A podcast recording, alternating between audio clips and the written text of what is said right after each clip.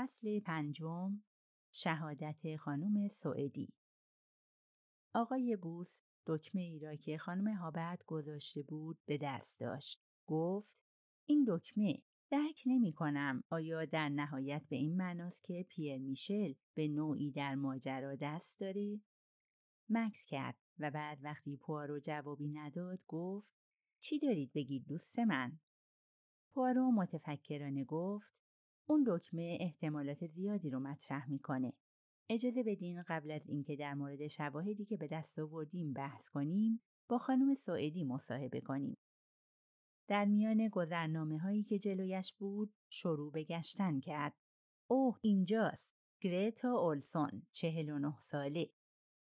آقای بوس راهنمایی های لازم را به پیش خدمت رستوران کرد و طولی نکشید که آن خانم با کپه موی زرد و خاکستری و صورت کشیده مهربان و گوسفند مانندش به داخل هدایت شد.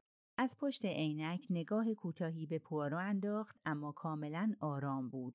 معلوم شد که او فقط فرانسه می‌فهمد و حرف می‌زند و لذا گفتگو به آن زبان انجام شد. پوارو ابتدا سوالاتی کرد که جوابشان را قبلا می‌دانست. نام، سن و نشانی او. بعد هم شغلش را پرسید. گفت که در یک مدرسه میسیونری در نزدیکی استانبول فراش است. شما که حتما می‌دونین دیشب چه اتفاقی افتاد مادمازل.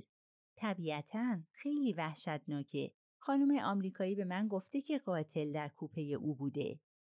شنیدم شما آخرین کسی بودید که مقتول رو زنده دیدید.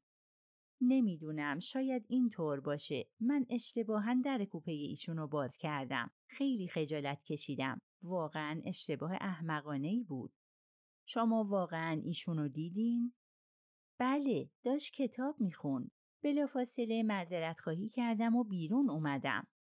چیزی به شما نگفت؟ گونه خانم محترم کمی سرخ شد. خندید و چند کلمه ای گفت. من من درست نشنیدم. پارو با ظرافت موضوع را درز گرفت و پرسید و بعد از اون چیکار کردین مادمازل؟ رفتم پیش خانم آمریکایی، خانم هابرد. از اون آسپرین می‌خواستم و اونم به من داد. از شما پرسید که چفت در رابطه بین کوپه اون و کوپه آقای راچت بسته است یا نه؟ بله. بسته بود؟ بله. و بعد از اون؟ برگشتم به کوپه خودم، آسپرینو خوردم و خوابیدم. همه اینا چه ساعتی بود؟ وقتی به کوپم برگشتم ساعت پنج دقیقه به یازده بود چون قبل از اینکه کارم تموم بشه نگاهی به ساعت کردم. زود خوابتون برد؟ نه خیلی زود. سرم بهتر شد اما تا مدتی بیدار بودم. قبل از اینکه خوابتون ببره قطار متوقف شده بود؟ فکر نمی کنم اگه اشتباه نکنم در یک ایستگاه بودیم. تازه داشت چشمم گرم می شد. حتما ایستگاه وینکووی بوده. کوپه شما مادمازل این یکیه؟ و آن را روی نقشه نشان داد. بله همینطوره. تخت بالا بودین یا پایین؟ تخت پایینی شماره ده. کس دیگه هم در کوپه بود؟ بله یه خانم جوان آمریکایی. خیلی خوب، خیلی مهربان. ایشون از بغداد اومده بودن. بعد از اینکه قطار از ایستگاه وینکووی حرکت کرد ایشون کوپه رو تک کردن. خیر مطمئنم که این کارو نکردن. از کجا اطمینان دارید؟ شما که خوابیده بودید.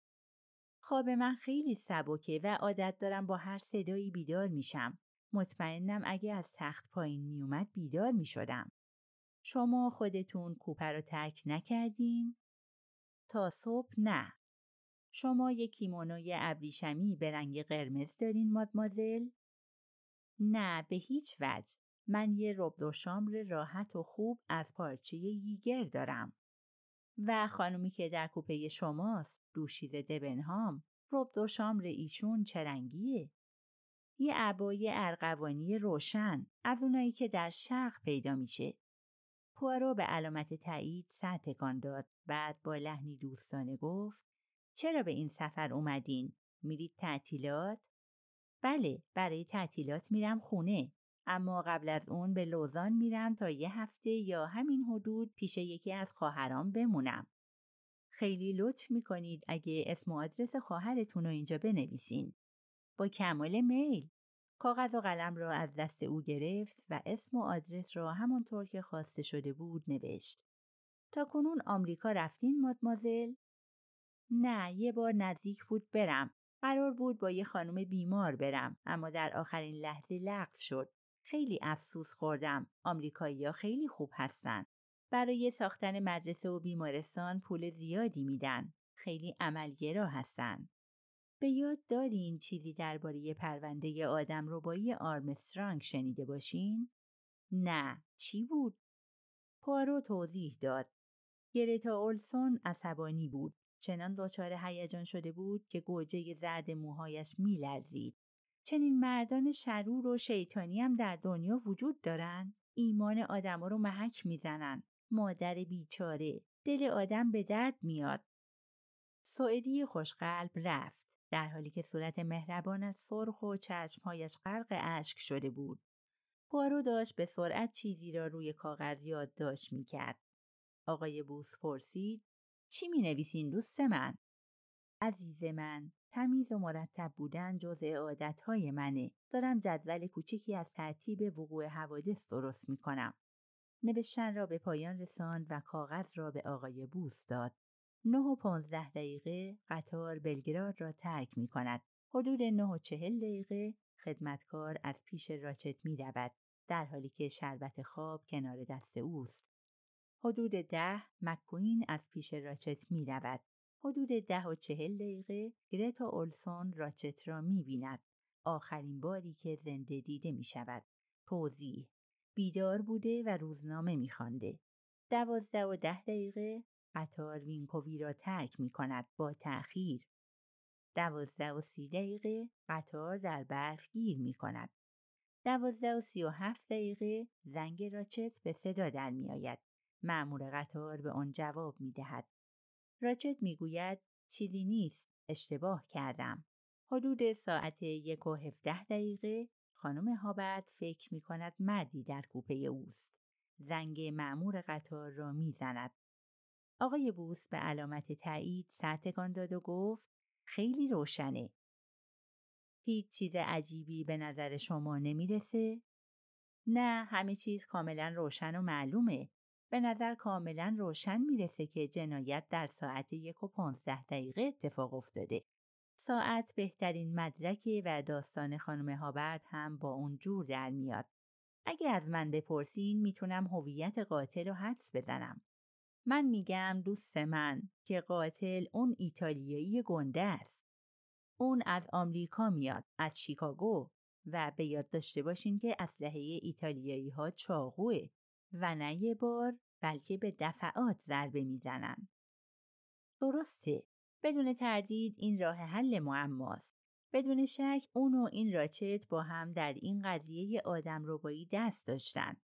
کاستی یه نام ایتالیاییه. راچت به طریقی همون کاری رو با اون کرده که خودشون نارو زدن میگن. مرد ایتالیایی رد اونو دنبال می‌کنه نامه های تهدیدآمیز براش میفرسته و بالاخره به شکلی بیرحمانه از اون انتقام می‌گیره. همه چیز کاملا بدیهی به نظر می‌رسه. پارو سرش را با تردید تکان داد و زمزمه کنان گفت میترسم به این سادگی ها نباشه.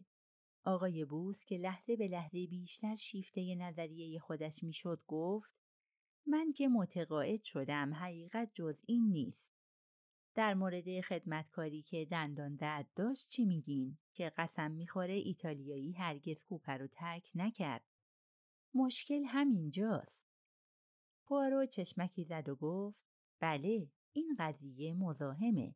متاسفانه برای نظریه شما و خوشبختانه برای دوست ایتالیاییمون خدمتکار راچت دندون درد داشته آقای بوس با اطمینان عجیبی گفت حتما یه توضیحی برای اون پیدا میشه. پوارو دوباره سرتکان داد و دوباره زمزمه کرد نه به این سادگی ها نیست.